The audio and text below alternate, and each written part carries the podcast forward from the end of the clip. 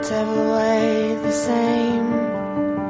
Nothing according to plan.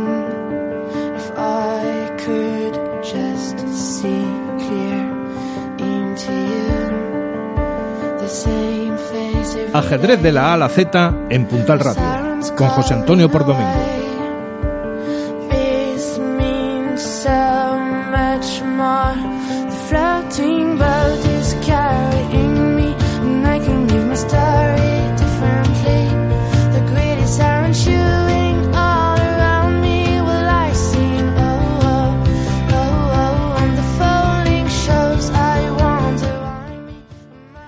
Buenas tardes, queridos escuchantes, o de nuevo aquí con vosotros, con todos vosotros, la tercera, bueno, segunda mm, temporada, tercera, vamos a contabilizar también la temporada que hizo Javier. Y bueno, hoy estamos a 2 de octubre de 2018, primer programa, aunque realmente es el programa vigésimo noveno, si no me equivoco. Bueno, hemos tenido un verano pródigo en torneos de todo tipo y si nos queda tiempo hablaremos más tarde de ello. Hoy tenemos el privilegio de tener aquí en nuestro estudio a nada más y nada menos que a Enrique Tejedor. Buenas tardes, Enrique. Hola, buenas tardes. Bien, este hombre es nuestro flamante campeón de España de ajedrez en la modalidad relámpago y mm, bueno, pues él nos va a contar sus experiencias, cómo ha ocurrido eh, todo eh, lo que ha sido el desenlace de- del torneo, pero también nos va a contar cómo eh, desde el principio él, bueno, pues fue con una idea eh, de, a- de ganar el torneo, como todos vamos cuando vamos a jugar un torneo. Bueno, todos no, realmente todos no podemos aspirar a eso. Pero bueno, bien, cuéntanos cómo has vivido esos momentos. Bueno, en primer lugar, ¿dónde tuvo lugar este campeonato de ajedrez relámpago? En Úbeda, seguro. Está en la provincia de Jaén, ¿verdad? Sí, Pasaste mucho calor, por cierto. bastante. sí. Porque en pleno verano eh, realmente esas tierras son muy, muy cálidas. ¿eh? Sí. Bueno, eso no impidió, sin embargo, que, bueno, que jugáis en, en salas climatizadas, evidentemente. No, al, al aire libre. ¿Al aire libre fue? Sí. Ah, diablos. ¿Y cómo anduvisteis de calor? Uf, bastante mal. Bastante mal, ¿verdad? Bueno, cuéntanos cómo has vivido esos momentos eh, previos a la competición, eh, durante y después. En los momentos previos, cuando llegaste allí, eh, cuéntanos un poquito cómo fue todo. Nos, puede, nos puedes narrar desde el principio y progresivamente vamos a ir viendo cómo se desarrolla el torneo. Bueno, pues en los momentos previos, un poco de nervios, como casi siempre. Y después ya, pues esperando una vez que empiece el torneo, pues ya más a gusto. Y bueno, pues empe- empecé bien el torneo, ganando las dos primeras. Lo que pasa que después, la tercera partida, bueno, pues em- eh, perdí una partida. Entonces, bueno, pues eso ya me, llevó me llevé un disgusto. Al yo querer ganar el torneo, pues me fastidió perder la tercera. Un Pero- pequeño contratiempo, ¿no? Sí, Pero que para ti es muy grande porque eres eh, muy competitivo. Pero bueno, después en la cuarta ya recuperé la victoria y entonces ya recuperé el ritmo de la victoria. Entonces, bueno, encadené cinco victorias seguidas. En la sexta gané a un maestro internacional extremera, que era bastante eh, duro. Sí. Y bueno, pues en la séptima ronda eh, conseguí llegar a la primera mesa y ju- jugué con José Carlos Ibarra, un gran maestro muy duro, y conseguí ganarle tras una partida muy interesante en la cual le entregué dos calidades. Fue una partida bastante, bastante buena. Y bueno, pues entonces conseguí estar eh, en, en el, en el liderato, empa- empatado con, con Jaime Santos Latasa, Ujú. también un gran, maestro, maestro un gran maestro muy fuerte, varias veces campeón de España. Y entonces después, en la octava ronda, jugué con un venezolano nacionalizado español, eh, que de 2400, con maestro FIDE, también, 2400, maestro Fide. Ujú. también muy duro tácticamente. Bueno, si y, estaba en la primera mesa, tenía que, que Sí. estar jugando muy bien, claro. y entonces me salió una buena partida tácticamente y conseguí ganarle. Y entonces después ya pues eh, quedaba la última ronda, que yo tenía 7 puntos de 8 posibles y estaba empatado con, con Jaime Santos Latasa, eh, un gran maestro, y eh, otro gran maestro, eh, Lugojevic, que también es muy... mu- Fue es número un 3 ve- un mundial. un veterano y Sí. gran, grandísimo jugador en su época. Bueno, realmente ahora tendrá que tendrá 2.500 y pico. Sí, ahora tiene 2.550 o así. Pero anda. llegó a tener 2.600, casi 2.700 en su Sí, momento. ¿no? fue número 3 mundial, creo. Sí, efectivamente. Y entonces, bueno, en ese momento iba tercero, empatado, empatado con el primero, pero por desempate. Y estaba, estaba muy justo los tres. Entonces, bueno, en la última partida, pues yo estaba ahí un poco nervioso, en la primera mesa, jugando contra Jaime Santo Latasa, que también debe ser su ritmo favorito, el rámpago. Entonces, bueno, pues como en el torneo normalmente, con la, en la primera jugada, E4, no me estaba yendo muy bien, eh, me quedaba un poco mal las aperturas, pues decidí cambiar a la inglesa, que bueno, a veces, de vez en cuando la juego, y pues me fue bien. Y la partida fue interesante, acabó en tablas. Yo siempre, o sea, yo fui a ganar, lógicamente, porque si ganaba, ganaba en solitario y no tenía que estar pendiente del De los desempate. desempates, ¿verdad? Y al final yo entablé, él jugó bastante bien también y entablamos. Entonces ahí, pues esperando a que llegara la clasificación final, pues muy nervioso, porque claro, estaba ya ante quedar te- tercero, segundo o primero. Y entonces fueron unos 5 o 10 minutos muy tensos. Mm, ¿El ritmo, este relámpago, qué ritmo es? Pues el ritmo relámpago eh, son partidas de 10 minutos o, o menos. Entonces el, el ritmo del de, Espa- de España fue 3 minutos con más 2 segundos de incremento. Tres minutos más dos segundos de incremento. Eso sí, Sí. es relámpago realmente. ¿eh? Sí, Vaya, vaya. Supongo que las pulsaciones están a a 120 o más en esas situaciones, ¿no? sí. Mm. Es difícil controlar las emociones. Sí, es complicado, pero bueno, ya estoy, o sea, ya he jugado muchos torneos y ya lo llevo bien. ¿Gestionas bien eh, ese, esos nervios? Sí, yo creo que sí. Salvo situaciones eh, especiales, ¿verdad? De las que luego hablaremos. bueno, eh, ¿cuál os- eh, nos has dicho, nos has hablado de unos cuantos rivales muy fuertes, eh, el maestro venezolano, eh, Jaime Santos La Tasa, que efectivamente tiene razón, este ritmo a él le va de maravilla porque siempre fue un jugador eléctrico, también como tú, con lo cual, pues dos trenes eh, a toda la velocidad, uno contra otro, a ver quién, quién te hacía descarrilar al otro. Y, ¿Y cuáles fueron las aperturas que, bueno, que más has empleado? Es cierto que a ti te gusta em- a- a- empezar con E4 porque, bueno, pues típico de un jugador táctico más que posicional, porque lo tuyo realmente tú eres más Sí, táctico. más táctico. Eh, ¿Qué tipo de aperturas eh, empleaste en, esta, en este torneo? Pues por ejemplo, me han jugado española, también Gambito de Dama, me han jugado, Sí. sicilianas, eh, francesas. ¿Ha habido alguna apertura mm, que digamos que haya destacado sobre las demás? Porque a veces, bueno, pues ocurre que hay una apertura, por ejemplo, sicilianas, ¿no? que se juegan con muchísima más, frecuencia que otras. No, ha, ha habido gran variedad. Como ya te digo, he jugado, pues eso, españolas, eh, francesas, sicilianas. O sea, y me han jugado también, vamos, francesas. eh, y eso, vamos. Bueno, eh, es cierto, nos has contado con bastante detalle cómo ha ido el transcurso del torneo, eh, esa eh, ansia por alcanzar eh, el primer puesto, ese pequeño tropiezo que efectivamente, tratándose como se trata de ti, de un jugador muy competitivo, pues eh, un pequeño tropezón de estos, pues efectivamente irrita bastante, ¿verdad? Y Sí. a uno le pone, bueno, pues en la duda. Sí. Eh, después de eso, cuando eh, dig- digamos que encadenaste cinco victorias consecutivas, mm, viste que tenías la posibilidad de conseguir eh, eh, ganar el, torneo, o todavía tenías algunas dudas ahí.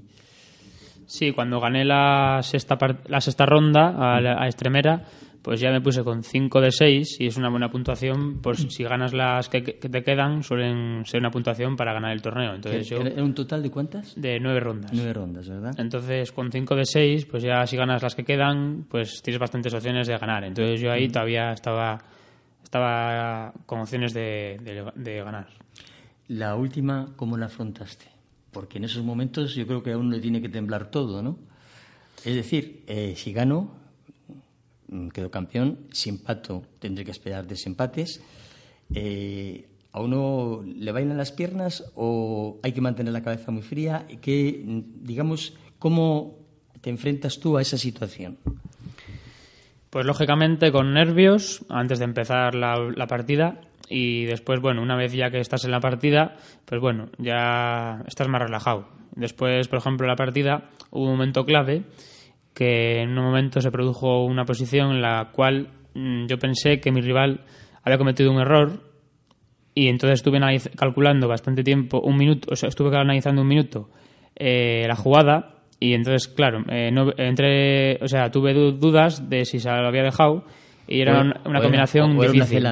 entonces, como era complicado bastante la secuencia táctica, pues decidí no entrar. Pero bueno, gasté un minuto ahí en mirar a ver si, si valía o no. Pero en ese momento, como estaba la partida igualada y yo me, venía, me, me veía bien, pues decidí no entrar, pese a que tenía muy buena pinta. Ya. Eh, a veces hay que ser prudente y un solo movimiento puede hacer que, ganes el torneo o que automáticamente quedes fuera de, los puestos del puesto de cabeza, claro. Eh, me estaba recordando cuando estabas contando una partida de Carsen que tuvo esa situación, una situación similar, y dijo, si hubiera hecho caballo de cinco, no hubiera ganado el torneo. Con lo cual, efectivamente, a veces tomar una decisión de esas características, eh, bueno, pues es, muy complicado. Y, tomaste la buena decisión, es decir, si tú estabas en una posición buena, no tienes por qué tomar riesgos.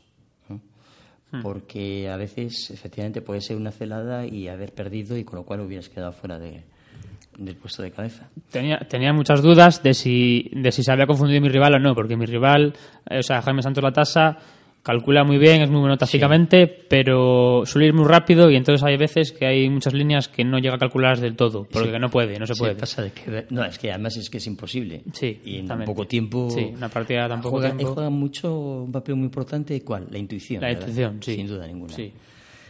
Muy bien. Eh, bueno, cuando ganas esta es la última, ya eh, esperando ahí la decisión, bueno, pues que salieran los la clasificación final y cuando por fin salió, ¿qué, qué pasó? de pronto, ¿qué pasó? Es que, es que encima yo, antes de la última, iba a tercero, empatado con el segundo y con el primero. Y me ganaban por desempate por muy poquito. Entonces yo por eso fui con la intención de ganar la última sí o sí. Y entonces en cuanto entablé, pues yo acabé la partida enfadado. Eh, porque yo pensando, jo, ganaba, si ganaba la partida, ganaba, sí o sí. Y entonces al acabar en tablas, pues bueno, tuve que esperar el desempate y como estaba muy cerca del segundo y primero, pues tenía alguna esperanza. Y al final, de repente, cuando la clasificación aparecí primero, pues me llevé una alegría muy fuerte. Y, o sea, brutalmente contento estuve. Y vamos, lo celebré.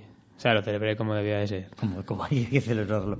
Campeón de España. Fenomenal. Muy bien. Después de este torneo, la cosa, aquí la cosa no acabó, ¿no? Fuiste después a, Linares. Sí, a Linares. Y jugaste. El Campeonato de España, joderé rápido.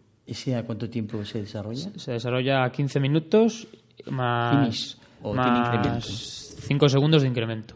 5 segundos de incremento. ¿Y qué tal te fue en este torneo? Bueno, este torneo empecé... Eh, vendrías eufórico y... Sí, venía bastante contento y con mucha fuerza.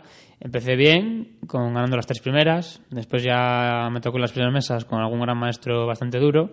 Bueno, y después al final acabé décimo. Y bueno, se puede decir que una... Un resultado Un resultado bueno. Normal, vamos a decir, dentro de lo que cabe, normal. Fue la, el torneo. Y bueno, después eh, yo estuve siguiendo tu campeonato individual, ¿no? Al absoluto, que también se jugó en Linares. Como, cuéntanos tú, yo sé cómo transcurrió y tu actuación eh, la conozco porque te seguí con muchísimo interés. Eh, ¿Cómo fue tu actuación? ¿Cómo fue ese torneo absoluto? Pues bueno, empecé ganando la primera, que era en teoría lo normal. Después la segunda me tocó ya un rival de 2.200 y pico y fue una partida bastante interesante donde llevé la, o sea, eh, la ventaja en la partida, lo que pasa que a última hora los apuros se complicó un poco y acabó en tablas, entonces ahí salí un poco decepcionado al no ganar porque bueno, pinchar tan pronto pues suele fastidiar a la hora de, de querer conseguir normas de maestro internacional, que es el título que, que quiero aspirar. Era tu objetivo, ¿verdad? Sí, entonces, claro, eh, necesitas un performance alto, entonces al, al medio pinchar con un rival un poco inferior en la segunda ronda, pues me decepcionó un poco. Lo que pasa que después, bueno, encadené una dos, o sea, gané la siguiente y después me tocó un gran maestro, eh, Jaime Santolatasa, precisamente. Otra vez. Otra vez. Y bueno, conseguí entablarle en una partida Le tienes tomada la medida, ¿eh? A Jaime. una partida interesante, le conseguí entablar y bueno, pues bastante bien. Y después jugué con otro gran maestro, David Antón, el número 2 español, Bueno, casi el número uno ya, ¿eh? casi el número uno. Sí, porque realmente eh, está como, como un cohete este hombre. Pasa que Vallejo está ahí de uno, que Vallejo todavía Sí, tiene mucho que decir. tiene mucho nivel. Y, y bueno, tras una partida muy sufridora conseguí, conseguí entablarle. La verdad que en un momento dado estaba yo bastante peor, pero él no afinó y se confundió en una, una jugada. Y entonces vi la buena y conseguí darle la vuelta y, igual, y le igualé. Y al final, tras mucho sufrimiento, conseguí entablarle. No está mal, un 2650 y tantos que ella tiene ya, ¿no? Sí. Y bueno, después co- conseguí ganar otra y después en la octava ronda pues era el momento clave porque llegaba era el momento en el que si esa partida la ganaba prácticamente ya tenía la norma de maestro internacional a tiro. De hecho, esa partida contra un gran maestro FIDE catalán, Gerard Rayats, si la ganaba, prácticamente ya solo me quedaba que en la última ronda me tocara un gran maestro y, y se presentaba la partida y simplemente con eso ya tenía la, la norma de maestro internacional. Entonces, pues la verdad que fue un torneo muy bueno al no perder ninguna partida. Efectivamente, no perdiste ninguna partida. Algunas tablas, otras ganadas, Mm. eh, fenomenal. ¿Ganaste cuántos puntos elo? Y subí 13 puntos. 13 puntos elo, ¿verdad? Que con K10, que bueno, K10 se sube más despacio que con K20, que K20 es la mayoría de los jugadores, hasta que llegas a los También, también 1400. se baja más cuando se pierde. ¿eh? Sí, entonces con K10, bueno, subes la mitad y bajas la mitad que los de K20, ¿no? Y bueno, subir 13 es subir bastante con K10. Está muy bien, desde luego que sí. Un torneo realmente que, bueno, yo califico tu actuación como muy buena, muy buena. Y con jugadores de talla, de, con grandes maestros. Yo vi las partidas eh, de una calidad extraordinaria. Vi la partida con David Antón y efectivamente cometió un pequeño error y ahí conseguiste tú, que no se te escapa una, dar la vuelta un poco a la tortilla y conseguir eh, entablar. Y realmente estuviste fantástico en este torneo, la verdad. ¿eh? O sea que tienes ya una norma de, para, GM, para maestro internacional, internacional. ¿verdad? ¿Cuántas normas son necesarias? Tres, tres normas. Tres normas, ¿verdad? Bueno, cambiando un poquito de tema, ha sido un verano, bueno, aparte, ha sido un verano muy interesante, ¿no? Para Sí, ti. sí, muy interesante. Con unos resultados extraordinarios y, Sí. y bueno. ¿Cómo, eh, cambiando un poquito de tema, eh, cómo es tu día a día como jugador ya casi semiprofesional de ajedrez? Bueno, se puede pues- clasificar, se puede, se te puede llamar así eh, jugador semiprofesional, se te puede Sí. calificar de tal o Sí, imagino que sí. Bueno, pues yo ahora me dedico a dar clases. Bueno, llevo desde los 18 dando clases de ajedrez. Y bueno, pues anteriormente yo, antes de los 18, pues solía jugar muchas partidas por internet, la tira, y muchas partidas rápidas. muchas horas, de verdad. Muchas horas. Igual dos, incluso tres horas al día, antiguamente. Antiguamente, hace tres o cuatro años. Hace cuatro o cinco años. Y partidas a un minuto cada uno, a tres minutos cada uno. Me gustaban mucho los ritmos rápidos. Y bueno, ahora con las clases, pues ya pues no puedo jugar tanto por las clases. Y bueno, pues suelo jugar de media al día, igual media hora, partidas. Y bueno, suelo de vez en cuando mirar alguna partida de la gente de la élite. Y también suelo mirar las partidas que juego para ver los errores. Y, y lo O que- sea que eh, no te da miedo enfrentarte a tus errores, ¿no? No. Eso está bien. Porque hay gente que es incapaz de mirar sus partidas porque no soporta ver que ha cometido errores. Y es un grave error no ver las partidas propias, porque es la única manera de progresar. O sea que ves tus propias partidas, las analizas eh, con el, eh, el motor de búsqueda, el motor o mm, lo haces por tú mismo y luego compruebas si el motor eh, con qué trabajas con Scott Fitch, eh, Con Chess Base. Chess Base. Sí, suelo mirar con Chess Base Ujú. A ver lo que me dice que he hecho bien y lo que he hecho mal. En cuanto me dice que lo he hecho mal, pues intento mirar a ver por qué. Y si no consigo verlo, pues ya lo miro con el Chess Base a ver cuál, cuál era el problema. Sí, y al final todo temprano, pues... Previamente, previamente tú analizas eh, la partida sobre el tablero, No, lo, meto directamente en el Chess Base. lo metes directamente, o Y sea, en- no lo analizas previamente tú en un tablero y analizas, como se hacía antaño. ¿sabes? No, no, lo miro en el chess base, entonces, pues si, me- si veo que de repente el modu- eh, la ventaja baja mucho, pues miro a ver qué, a qué ha fallado. Y si veo que de momento va bien, pues de momento es que lo he hecho bien. O sea, que trabajas exclusivamente con, eh, vamos, vía internet, ¿no? Sí. No tienes un, tabla- un tablero físico con piezas físicas, eso Mm, no... Sí, eso no lo utilizo. Y tampoco los libros. Nada, eso. Es que soy un- he sido un poco vago siempre y la verdad que los libros no los suelo utilizar. Con mucho el chess base para mirar las partidas, algunas veces pues de la élite para ver qué se juega actualmente en la élite y también de jugadores tá- tácticos a veces, me gusta mirar partidas, pues para, bueno, como me gusta ver las partidas tácticas, pues las miro. Es una lástima porque eh, estoy seguro de que descubrirías que con los libros se aprende muchísimo, la verdad. Eh, somos perezosos todos eh, y a la hora de preparar, pues no prepara, bueno, algunos no preparamos nada, otros nos queda más remedio, pero es cierto que cuesta, pero a veces un libro te puede ayudar muchísimo más que, que ver eh, 100 partidas en Internet. Te lo digo, yo sé que tú vas a seguir haciendo lo que a ti te apetece y demás, ¿no? Pero bueno. Eh, ¿Cuánto tiempo dedicas a la preparación de aperturas, por ejemplo? Que es tu, yo creo que tu pequeño talón de Aquiles. Pues sí, la verdad que, como he dicho antes, ah, soy un poco vago y no, y no suelo mirar muchas aperturas. La verdad que normalmente suelo, cuando tengo el tiempo libre, suelo jugar, que me gusta mucho jugar, y como he dicho antes, ver partidas. La verdad que las aperturas, sí, es mi, es mi, mi o sea, punto Debilidad. de- mi debilidad. Pero claro, también es difícil eh, aprender las aperturas y para qué sirve cada cosa, porque tú puedes mirarte las jugadas, pero también saber en profundidad algunas jugadas para qué sirven, pues no es fácil. Necesitas que alguien te, te guíe un poco. También necesitas algunos libros, también que te guíen.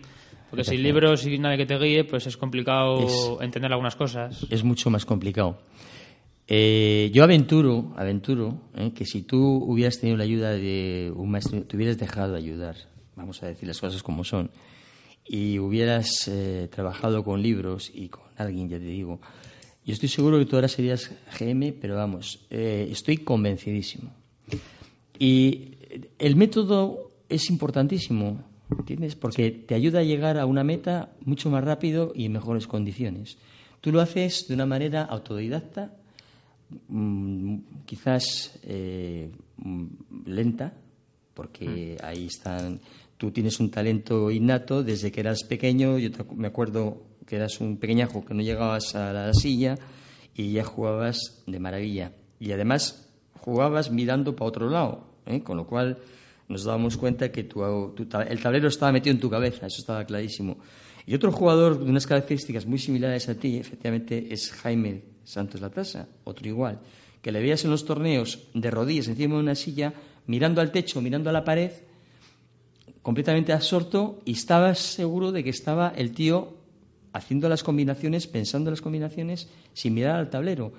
Y a ti yo creo que hubieras llegado, a, hubieras estado como Jaime ahora, a la misma altura, si hubieras seguido una- un, un método eh, más... eh, hubieras seguido un método, en definitiva, o te hubieras, hubieras tenido al lado un gran maestro que te hubiera orientado bien, que hubiera trabajado. Porque lo importante de un gran maestro no es que sepa más o menos, que sí, que sabe más, pero lo importante es que mm, él ve como tú eres y ve eh, si tiene una cierta psicología, ve cómo es el jugador, ve dónde tiene sus fallos, sus debilidades y ahí es donde puede ayudar sobre todo un entrenador. No tanto a la hora de jugar al ajedrez, sino ver eso y luego ver un poquito cómo es- son tus características y enfocarte en ese sentido. Pero bueno, las cosas son como son y, y punto. Bien, eh, ¿cuáles son tus próximos objetivos? Pues me gustaría bastante ir al europeo de, de Bleach, al ganar de España, pues querría ir al europeo, que se hace en- del 5 al 9 de diciembre, se juega el campeonato de, de Europa de Bleach y de ajedrez rápido, y entonces me gustaría ir a Macedonia. A Macedonia. Skopje. Skopje. Y bueno, a largo plazo intentar conseguir el título de maestro internacional, poco a poco. Poco a poco que lo tienes ya casi. ¿Cuánto? Eh, dos normas más te faltan, ¿verdad? Sí, necesitan dos normas más. Tengo, Bueno. tengo una y se hace falta tres. Bueno, ¿estás siguiendo alguna preparación especial de cara a este, a este europeo? Mm, No, de momento no estoy siguiendo mucha preparación especial. Eres tremendo, Enrique, de verdad que, bueno, yo eh, no sé, eh, me imagino que algo habrá que hacer para, bueno, pues para esos pequeños fallos que tú ves, esos Sí. errores que se cometen a veces reiteradamente, pues tratar de, de resolverlos. Y, y hay que ponerse a trabajar ya, faltan dos meses apenas. ¿eh? Sí. Y queremos verte coronado campeón de Europa. Así que, bien, eh, si te parece, vamos a tocar un tema un poco delicado y me refiero a ese vídeo que ha estado en las redes últimamente, que nunca debió ser filmado, eh, sobre esa última actuación en el torneo. ¿Dónde fue ese torneo? ¿En? En Vergara. En Vergara, efectivamente, ¿no? Era un torneo de partidas semirápidas a 15 minutos finish. Y bueno, si te apetece hablar de ello, vamos a hablar un poquito a ver qué es lo que ocurrió realmente, porque bueno, aunque el vídeo es bastante explícito, eh, bueno, pues quizás eh, es elocuente, desde luego. Pero queremos saber eh, que nos cuentes tú mismo cómo se desarrolló esa partida conflictiva. Bueno, pues la partida fue igualada y en un, y a último- en un momento dado pues se me empezó, o sea, empecé a estar peor, entonces gasté tiempo y bueno, me quedé bastante apurado, bastante pronto, entonces bueno, al final me sacó mucho tiempo y bueno, entonces poco a poco tuve que ir recuperando, eh, conseguí en el tablero estar igualado. Y bueno, llegamos a los apuros en el cual él me sacaba bastante tiempo. Y, y yo bueno, intenté recuperarle el tiempo y le fui recuperando poco a poco. Y hasta que en el- a última hora, pues en un momento dado, él tenía 12 segundos y yo 7. Y él me estaba tirando mucho las piezas. Efectivamente, es lo que todos hemos podido observar que eh, David Astas- Astasio. ¿no? David Astasio. Sí. Entonces me estaba tirando las piezas. Entonces yo en un momento dado, pues dije, bueno, ya se acabó porque me está tirando mucho las piezas. y, me, y me está corriendo mi reloj mientras él las tiene tiradas. Yo es cierto que tiré una vez las piezas, según recuerdo, pero bueno, él las tiró bastantes más y bueno, pues lo que tenía que haber hecho desde el principio era reclamar desde el principio. Cometí el error de no reclamar desde el principio. Entonces lo que tenía que haber hecho, eh, o sea, al final lo que hice fue reclamar, pero reclamé un poco, un pelín tarde. Eh, o sea, igual la última vez que me las tiró, pues reclamé dos segundos después. Entonces tenía que haber reclamado en el momento que me las tira. Entonces reclamé y como quedaban siete segundos, pues con las prisas cometí el error de que no debí parar el reloj bien, porque para parar el reloj hay que dar ahí en la tecla del medio. Sí. Entonces, Bueno. al no ser muy grande, pues le debí dar un poco más a la izquierda, entonces le, le di mal. Entonces me corrió el tiempo y entonces yo quise coger el reloj para pararle. Como tenía, como antes no le di bien, pues bueno, intenté cogerle para pararle. Y entonces resulta que cuando le iba a coger, pues mi rival le cogió y al final, pues bueno, hubo ahí una un peque- pequeño forcejeo. un pequeño ahí. forcejeo y mi, y mi tiempo al final pasó de 7 segundos a un segundo y no había pues movido nada. Y yo quería pues reclamar. Entonces, bueno, el árbitro estaba ahí mirando y bueno, tenía que decidir la tenía que decidir lo que había visto. Y bueno, pues entonces al final eh, tras un poco de debate, o sea, exp- expusimos cada uno lo que había pasado eh, y entonces pues el árbitro tardó mucho en resolver la decisión y en un momento dado pues dijo que la partida acabaría en tablas porque los dos rivales, o sea, los dos habíamos tirado las piezas. Sí, si bien es cierto que yo te las tiré una vez eh, y o sea, y las tiré una vez en plan que mueves, das el reloj y de repente la pieza se cae. Porque yo normalmente cuando, cuando muevo y si de repente veo que se me está cayendo, pues la intento recoger y dar el reloj. Y entonces yo tiré una vez, vale. Pero entonces mi rival tiró varias veces y entonces, bueno, el árbitro dijo que los dos habíamos tirado las piezas muchas veces. Bueno, en fin.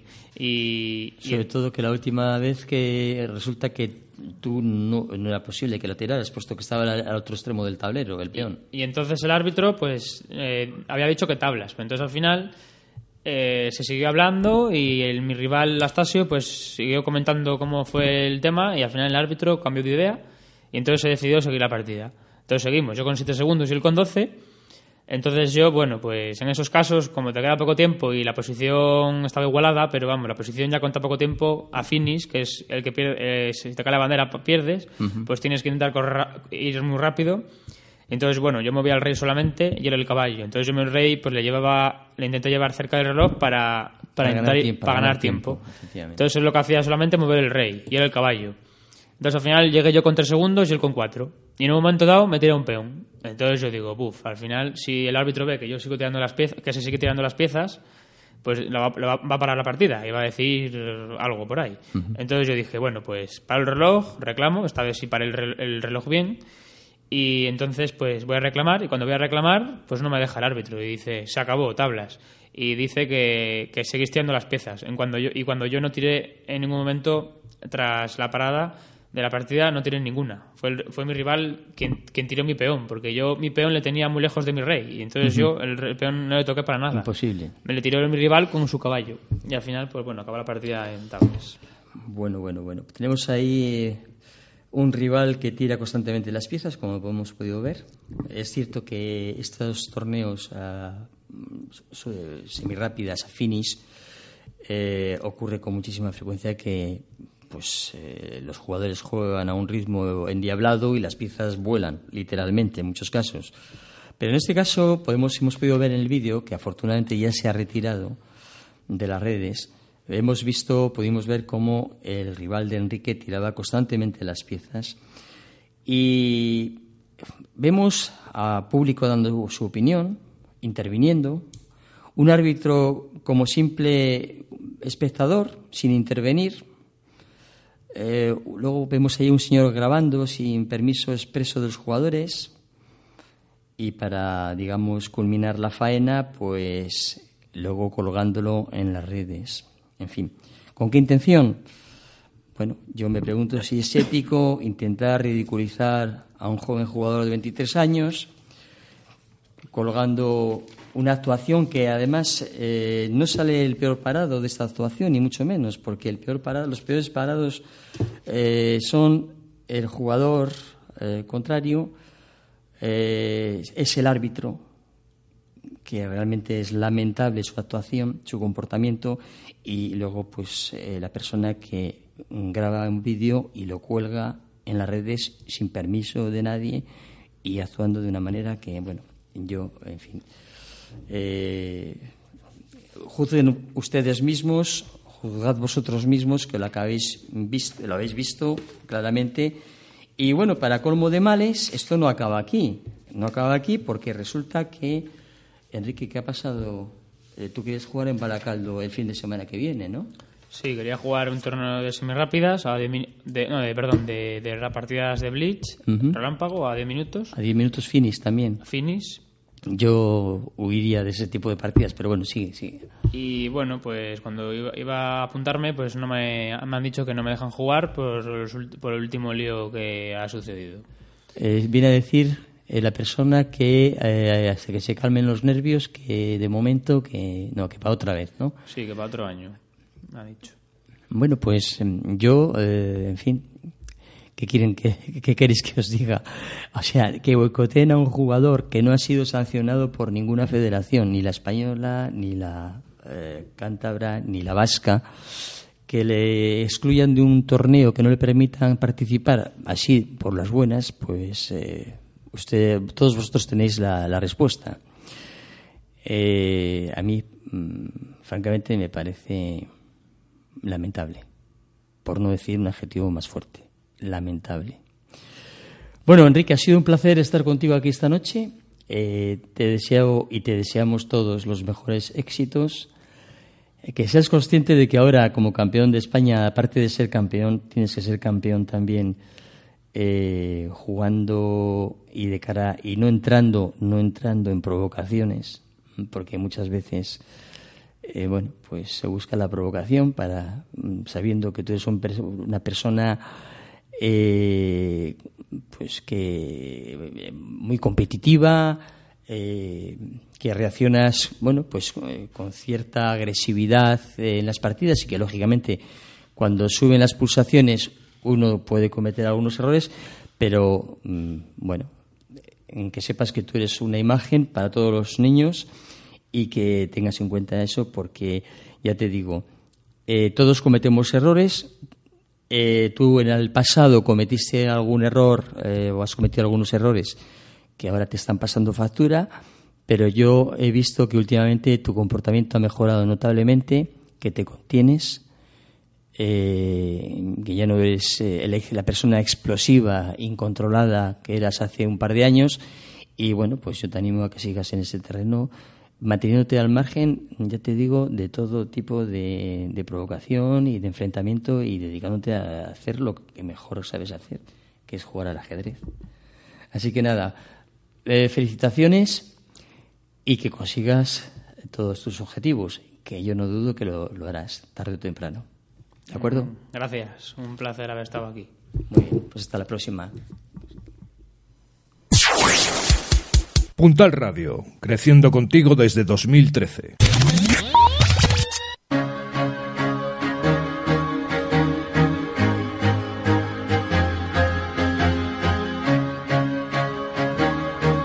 Deporte, juego, ciencia, arte, competición, análisis, cálculo, pericia, concentración, táctica, inteligencia, lógica, universal. Ajedrez de la A a Z Federación Cántabra de Ajedrez.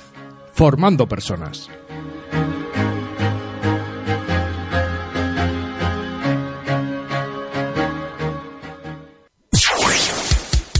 Puntal Radio, la única radio online de Cantabria, creando tendencia.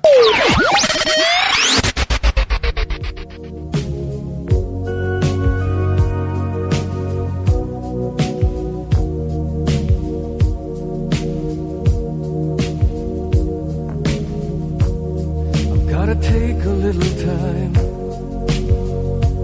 A little time to think things over.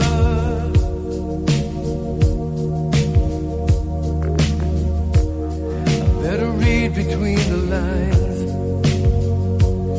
In case I need it when I'm older.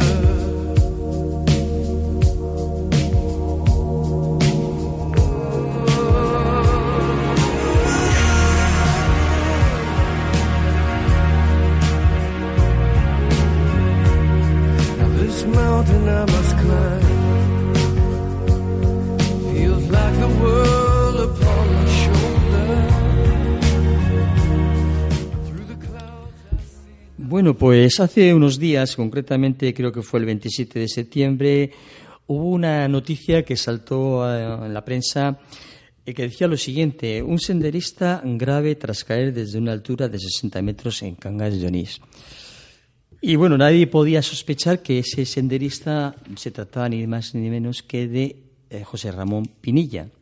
José Ramón ha sido un gran ajedrecista, eh, desde que yo lo conozco, eh, es árbitro internacional y participó como tal en un torneo en el que se enfrentaban Kasparov y Karpov. Y como digo, aparte de eso, era un excelente, perdón, es un excelente jugador. Y digo era porque se retiró del ajedrez prácticamente hace cosa de 20 años. Bueno, tuvo un problema de salud total que dejó el ajedrez, eh, adelgazó porque tenía sobrepeso, dejó de fumar, se dedicó de lleno a la montaña. Era su gran pasión. Y esta gran pasión ha, estado a punto de costarle la vida. El afectado, como dice la nota de prensa, eh, de 65 años, fue trasladado en helicóptero al hospital de Arriondas y después a Luca. Eh, dice lo siguiente, el grupo de rescate de bomberos del Servicio de Emergencias del Principado de Asturias, SEPA, ha rescatado a un senderista que sufrió una caída de unos 60 metros cuando descendía de la Torre de Santa María de Enol por la Grieta Rubia, una zona con mucho desnivel en Cangas de Onís. El afectado, un varón de 65 años de edad, fue asistido en el lugar del accidente por el médico rescatador e inicialmente fue evacuado con pronóstico grave al Hospital de Oriente, Tras realizarle pruebas y estabilizarlo, fue trasladado al Hospital Universitario Central de Asturias, en Oviedo, por el grupo de rescate a bordo del helicóptero medicalizado.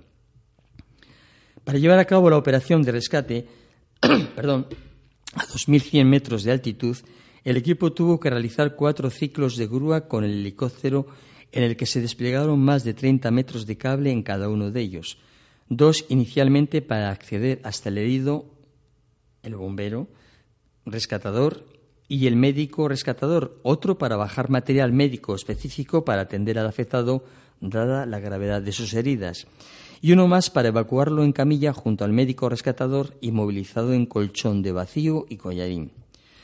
Bueno, el Centro de Coordinación de Emergencias recibió el aviso a las 14 horas la llamada la realizaba un particular que no estaba viendo al accidentado. Explicó que otra persona que sí lo estaba viendo le había pedido que llamase a emergencias, eh, indicando que el hombre se había caído desde mucha altura y estaba inconsciente. Facilitaba coordenadas de la ubicación y bueno, se pasó el aviso al Servicio de Atención Médica Urgente, el SAMU, de la Sala 112 del SEPA, quien inmediatamente envió un helicóptero medicalizado con bomberos de Asturias y grupo de rescate además de un médico rescatador. A las 15.23, eh, desde el incidente, comunicaron que en unos cinco minutos subirían la herida del helicóptero. Bueno, en 20 minutos llegaron al Hospital de Oriente y informaba el SAMU que el estado del paciente, del estado del paciente para que el personal sanitario estuviera preparado para la llegada de la nave, de la aeronave, con los equipos necesarios.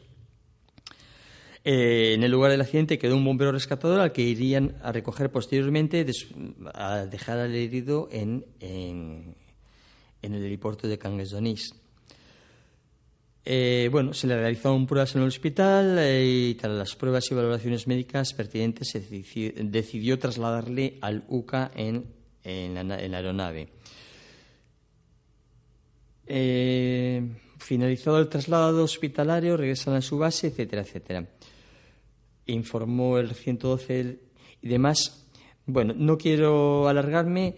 Esta fue la noticia y bueno, tengo que deciros que afortunadamente está estable dentro de la gravedad, está sedado para permitir que su organismo se recupere, tiene eh, afectados eh, los riñones y el hígado, no sé en qué medida, tiene varias fracturas de costillas, evidentemente una caída así, pues, y es lo menos que le ha pasado, que le ha podido pasar. Tiene un brazo roto también y en principio cada día los médicos dan parte de su estado, parece que evoluciona favorablemente, eh, se le está alimentando vía sonda intravenosa y esperamos, eh, José Ramón, que te recuperes lo más pronto posible y que bueno pues te lo pienses mucho y vuelvas al ajedrez que es mucho más tranquilo y que como mucho te puedes caer en una silla que se rompe como ha ocurrido recientemente y han sido varias en el último torneo de Bioño.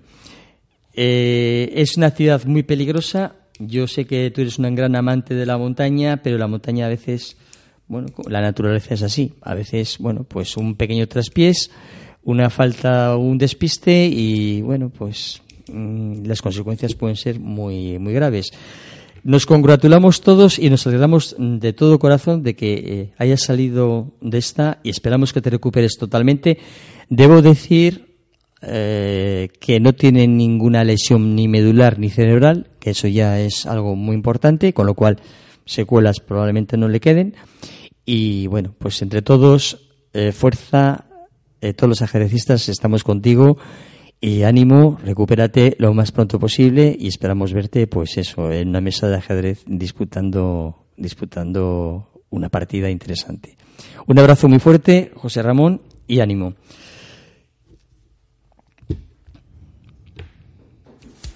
Puntal Radio, creciendo contigo desde 2013.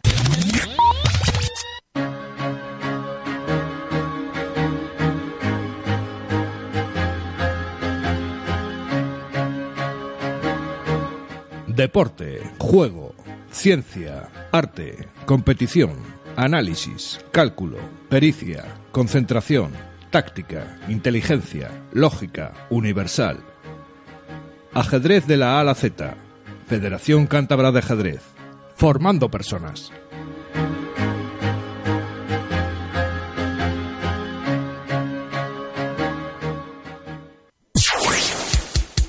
Puntal Radio, la única radio online de Cantabria, creando tendencia.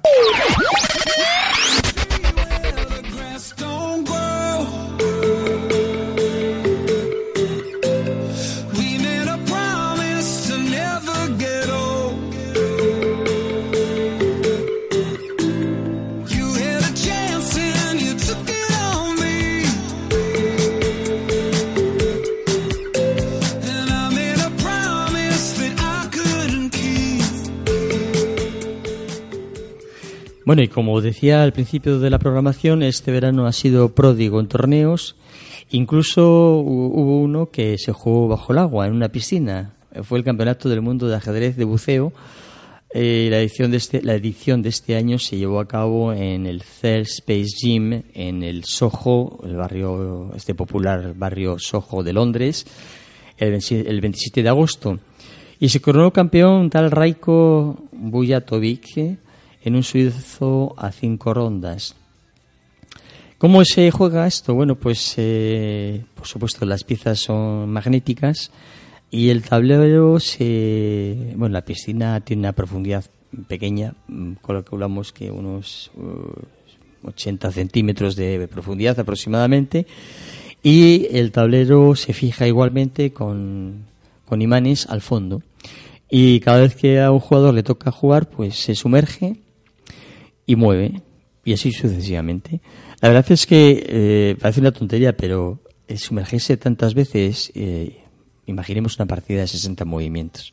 Bueno, pues sumergirse 60 veces es, eh, es muy, muy fatigoso, francamente. En fin, es una curiosidad más. ya conocemos el ajedrez y el boxeo, que habemos, hemos conocido en otras ocasiones, que parece ser que últimamente no, no hay más torneos de esas características.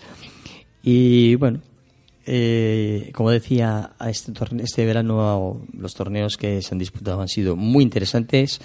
Eh, tenemos por ahí, por ejemplo, la Copa Sinkefield, que tuvo una recta final inesperada, porque en la última ronda Carsen ganó a Nakamura y Levo Naronian a Alexandre Grisuk, de manera que Fabiano Caruana, Magnus y Le y Leo Naronian quedaron empatados a cinco puntos y medio sobre nueve. ¿Y qué pasó? Bueno, pues eh, la verdad es que decidieron compartir la victoria entre los tres. Pero bueno, eh, es algo que normalmente no se da.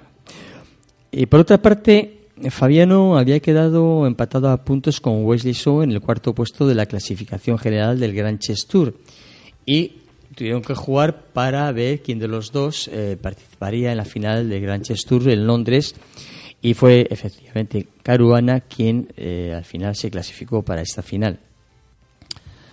El 12 de septiembre se jugó la Champions Showdown, que se llama también ajedrez 960 o ajedrez Fischer, y bueno, 960 eh, es el, número de combinaciones posibles en la apertura. Como digo, se jugó en San Luis y bueno, pues la verdad es que trajo partidas muy interesantes y la presencia del ex campeón del mundo Garry Kasparov, que se enfrentó a otro ex campeón del mundo, Veselin Topalov, que eh, parece que últimamente no se prodiga gran cosa y al final de las cuatro rondas eh, muy intensas, la cosa quedó así. Topalov ganó a Kasparov, 14 y medio a 11 y medio. Nakamura, 14 y a Peter Sviller, que se quedó con 12 puntos. Wesley Shaw, 15 y medio contra Anis Giri, 10 y medio. Vasily Graf, 17 y medio contra un tal con 8 y medio. Y Levon ganó a Leiner Rodríguez, 17 y medio a 8 y medio. Y el 24 de septiembre comenzó la Olimpiada de Ajedrez, que todavía se está celebrando y que acabará el, día 5. Se está celebrando en Batumi, como digo, es Georgia, que es, eh, dicho sea de paso, la patria de Lizbar Ubilaba. Podéis ver el vídeo eh, en Chessbase de, de la impresionante ceremonia inaugural, realmente bellísima. 11 rondas que finalizarán, como digo, el día 5 eh, seguido de la clausura, eh, de la ceremonia de clausura, que me imagino que va a ser espléndida también. No lo perdáis. Eh, Chess 24 está haciendo unas largas e interesantes retransmisiones con la partida más interesante comentada por Pepe Cuenta, Pe- perdón, Pepe Cuenca y también lo podéis seguir en Chessbase. Bueno, y como la presencia de Enrique nos ha, afortunadamente, eh, por su parte, eh, bueno, pues nos ha hecho que el programa se alargue mucho, no queremos fatigar a la audiencia y vamos a dar por concluido este programa aquí. Buenas noches a todos, eh, un abrazo, nos veremos el sábado en Liendo jugando el torneo Asencam y nada, a disfrutar jugando mucho ajedrez.